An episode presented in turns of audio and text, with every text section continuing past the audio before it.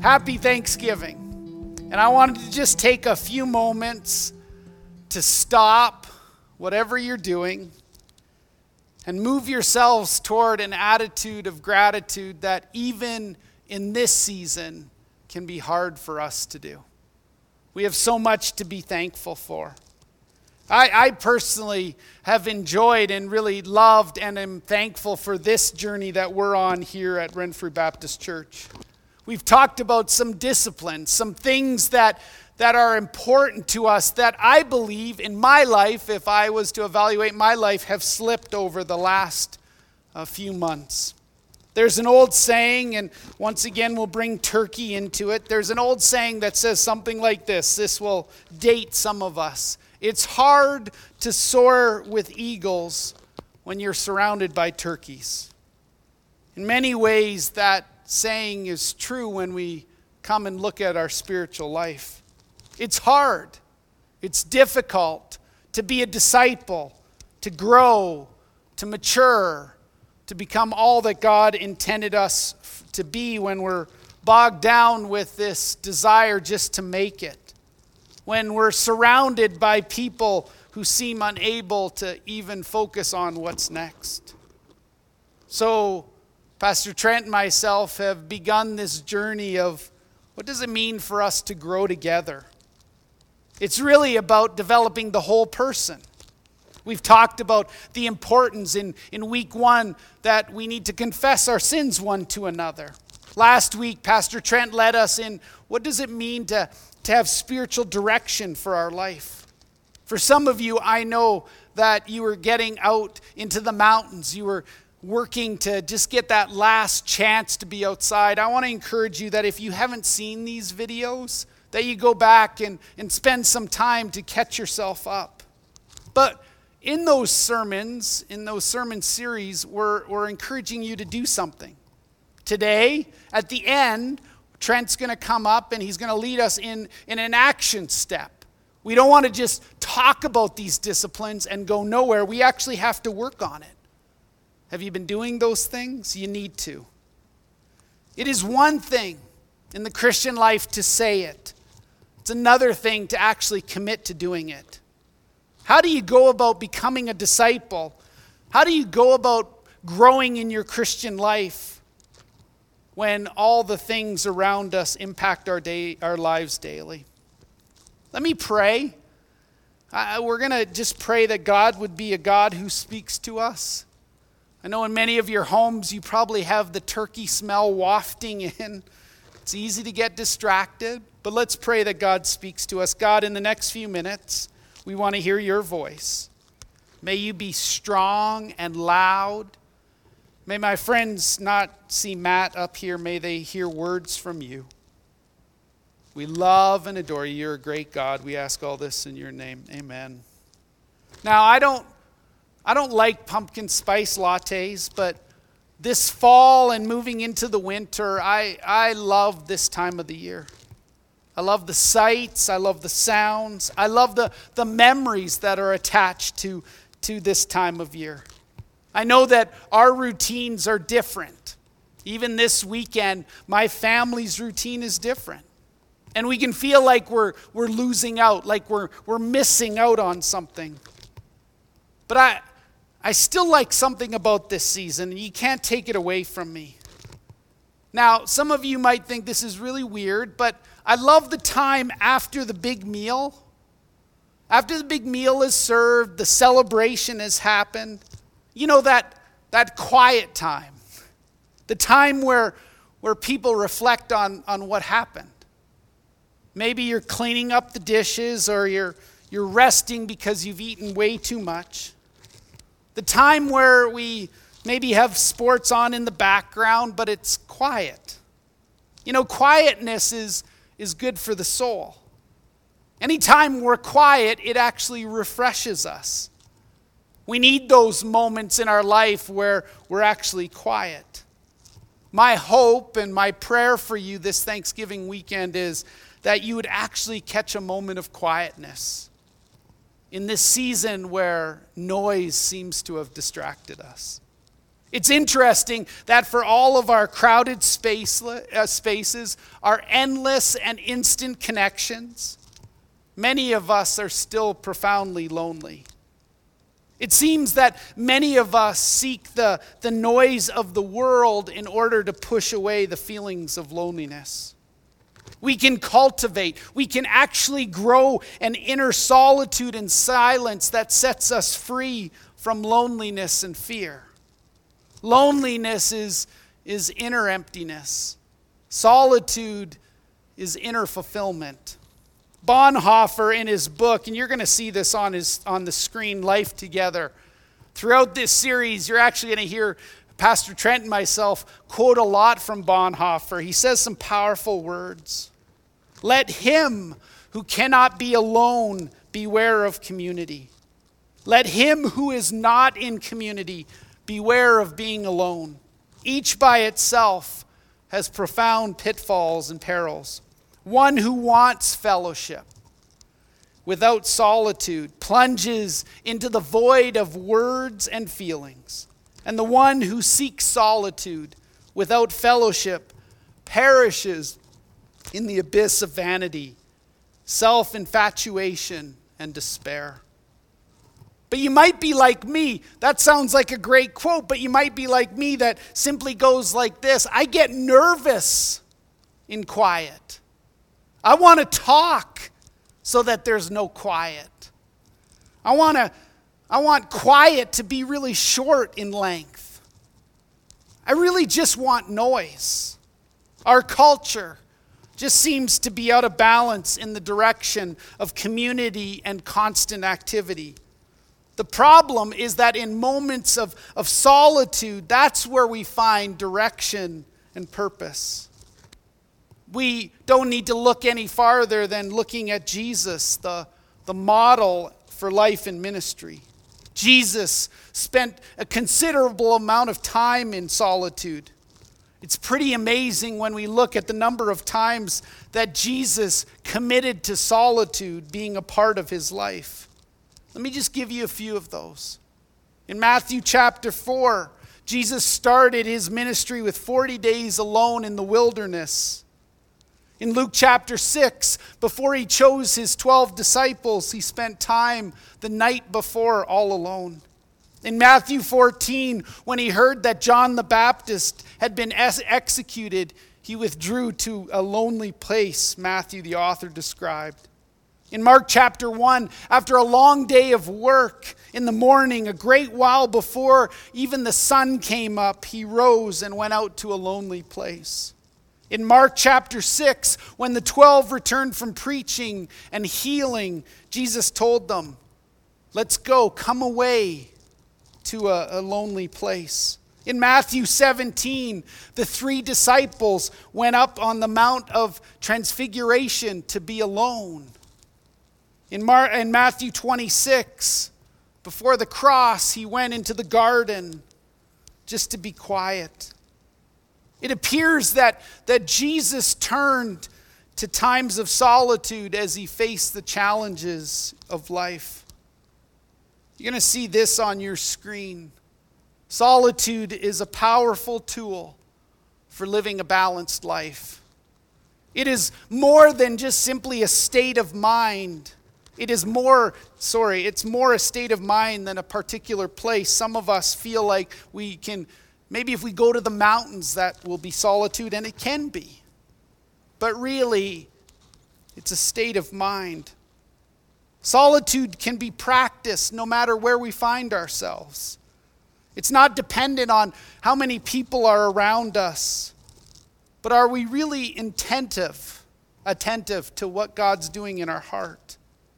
You're going to see another slide that, that appears in these two statements that solitude is a powerful tool for living a balanced life. And then this one solitude is an inner silence, it's a quietness that impacts my words and actions.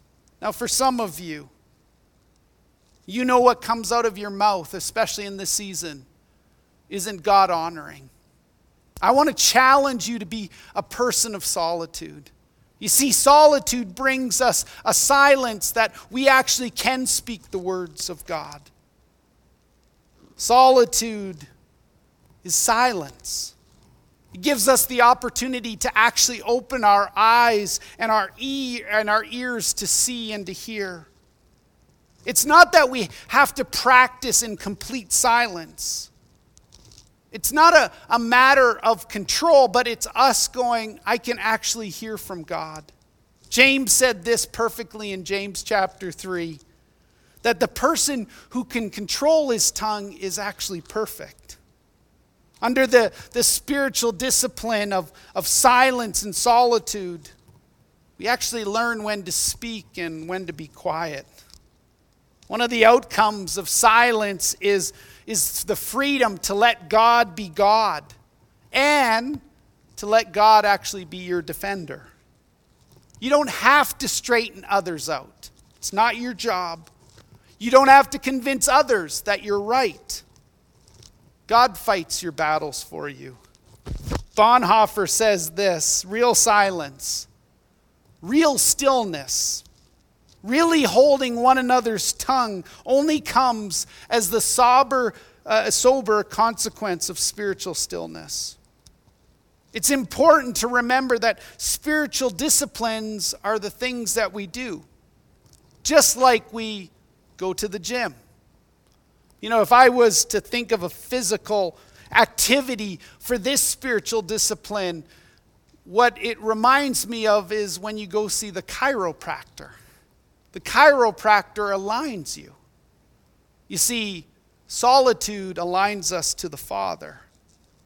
Well, we started this, this service with reading from Psalm 46. I want you to hear these words, and I, I want you to hear these words in a different way. Normally, these words make up a worship song, or these words are, are words that we love because David penned them. But these words really are, are words of David being called into this solitude. David's hiding in a cave. God's asking him to be quiet and know that he's God. Let's read these words. Psalm 46 God is our refuge and strength. He's an ever present help in trouble. Will not fear though the earth gives way, as the mountains fall into the heart of the sea. Its waters roar and foam, and the mountains quake with their surging. There is a river whose streams make glad the city of God, the holy place where the most holy dwells. God is within her, she will not fall. God will help her at the break of the day. Nations are in uproar. Sounds very familiar today. Kingdoms fall. God lifts up his voice, and the earth melts. The Lord Almighty is with us. The Son, the God of Jacob, is our fortress. Come, come and see what the Lord has done the desolations that he has brought on the earth. God makes wars cease to the ends of the earth. He breaks the, the bow, he shatters the spear, he burns the shields with fire. Then God proclaims this to David Be still, be quiet. Don't say anything. Know, I'm God.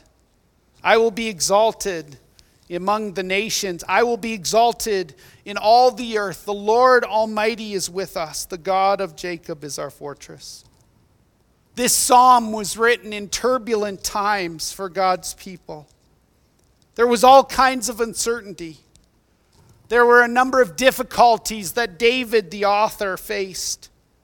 Many of them are similar to the difficulties that we feel like we're facing. In the midst of those things, David says this, and he learns these lessons. In solitude, we always move from fear into strength. We're a worried people. We might even have uttered these words at some point in the last six months. What is happening, God? We might even be scared of, of getting something or losing something. But as Christians, as Christ followers, how are we to respond to all of this? We respond like David, hiding in a cave, trying to figure out where God is in all of this. Remember what David said I'll not be afraid.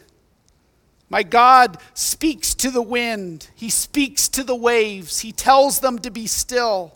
My God is still in command of the winds and the waves and the sea and all the elements of nature. I cannot be afraid. God is my refuge and strength. But David also learned this lesson about solitude. In solitude, we actually discover security and safety. Here, David is picturing the nations are in uproar, kingdoms are falling, there's great changes that are taking place. It sounds like today. Nations are in uproar, but we don't have to be. The psalmist said this I will not be moved. The Lord of hosts is with us. The God of Jacob is our stronghold. But how? How can you say those things when you look at what's happening in nature? It makes us all fearful.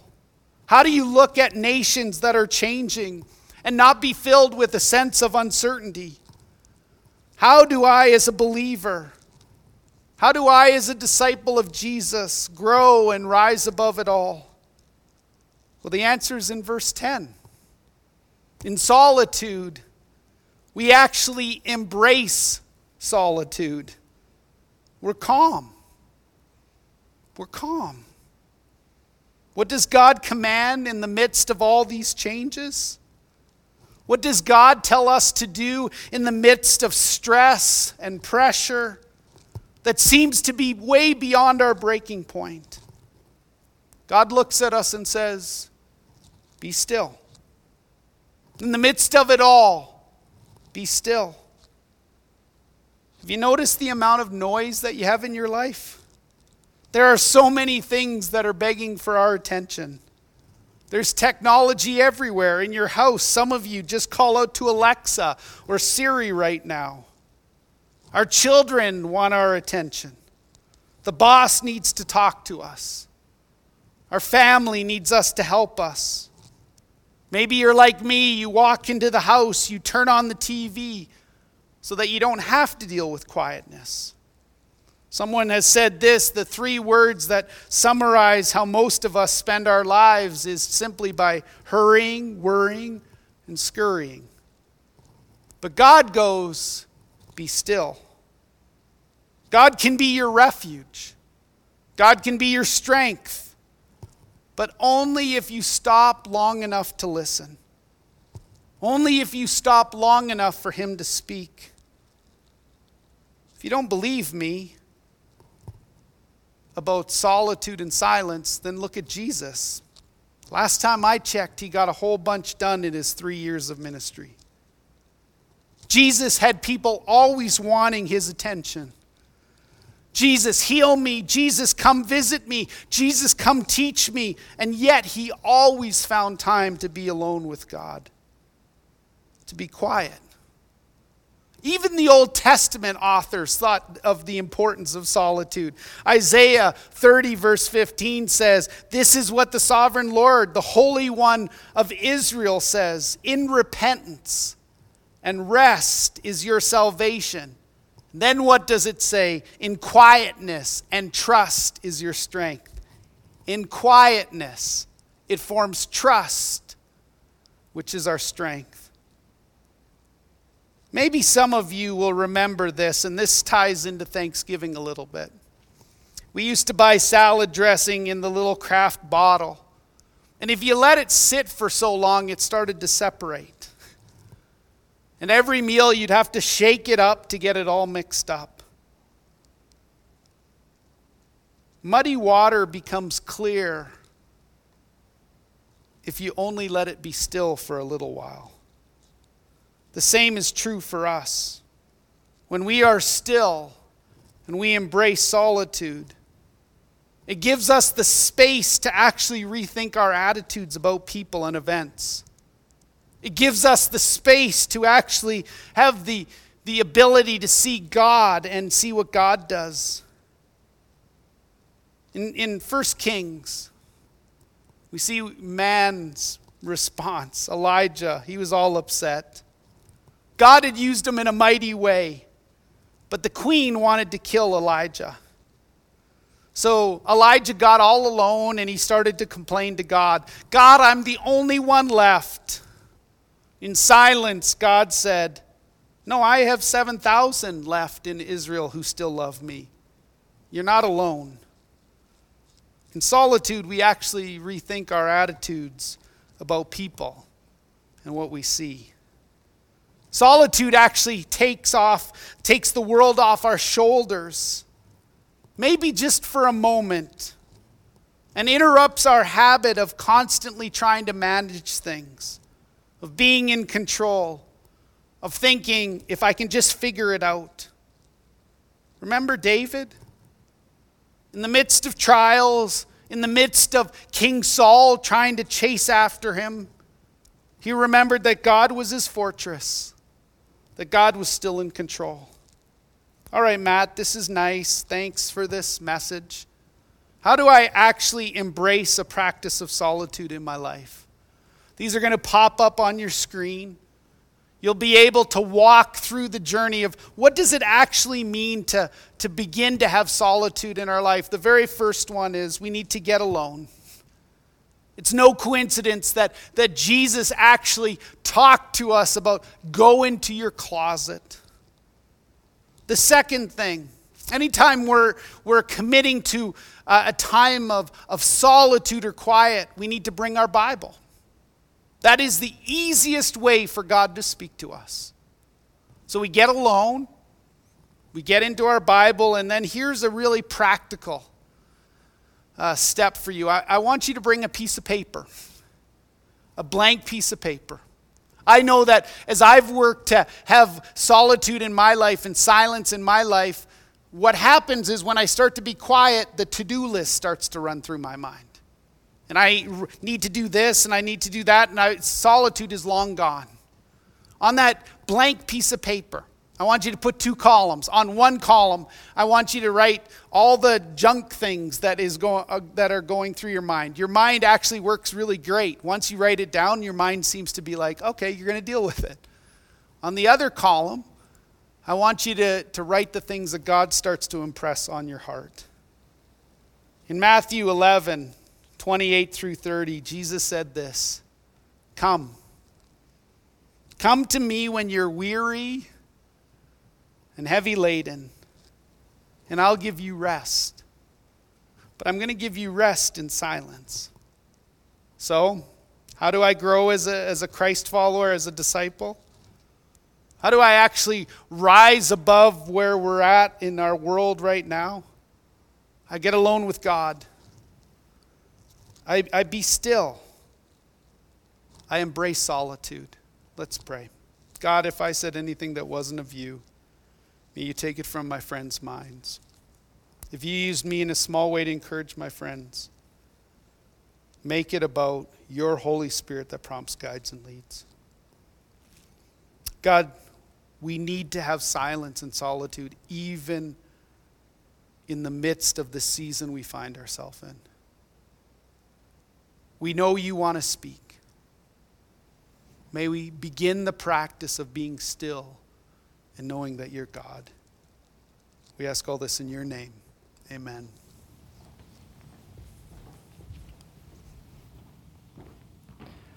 Thanks, Matt.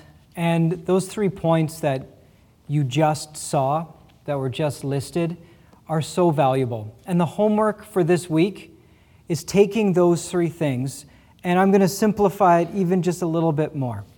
Uh, one of the things that I know is it's easy for me to fill an entire devotional time doing this, flipping and being like, oh, maybe I'll do Isaiah. Oh, Daniel. Oh, oh, what's the oh, what's the commentary saying? And you just that you you can still busy yourself in the presence of the Lord. And so, what I would encourage you to do is right at the very beginning, give yourself one minute and one minute alone to pick a verse. And then once you've picked that verse and you have that pen and paper beside you, then you read that one verse and then you're just calm. And you just, in your own spirit, in your heart, just say, Lord, what do you have to say to me through this? And as the mind starts to wander, just pull it back and read that verse again. The mind starts to wander, maybe you need to write something down. The mind pulls away, come back. And I am, I'm confident that that will be very difficult for most of us. This is not an easy practice, but in doing this, it's choosing to trust that the Lord, as we still ourselves before Him, can actually help speak in ways that we've never given Him time to do. The Lord desires to speak to you and to speak to you in places of silence and solitude. So that's my encouragement. Take one verse and then meditate on it, reflect on it, come back to it, and do that process. I would love to hear a story of someone who spends 15 minutes this next week, just 15 minutes, trying that and maybe list and like send a text to us. What was the verse? And what were some things that God taught you and emerged? Maybe what were some things that were very difficult? And we would love to be able to share one or two of those stories next Sunday, just to encourage all of us as we continue to grow in our spiritual disciplines. God bless. Um, let me just close in a quick benediction. May you go with the peace of our Lord. May you carry his grace ever before you. May you know that his mercies are new every morning and every evening. And that may you today, as you give thanks for all of the good things, continue to remember that there is the one, our Lord Jesus Christ, we can be supremely thankful for, even when all things else feel like they're crumbling around us. Go in peace.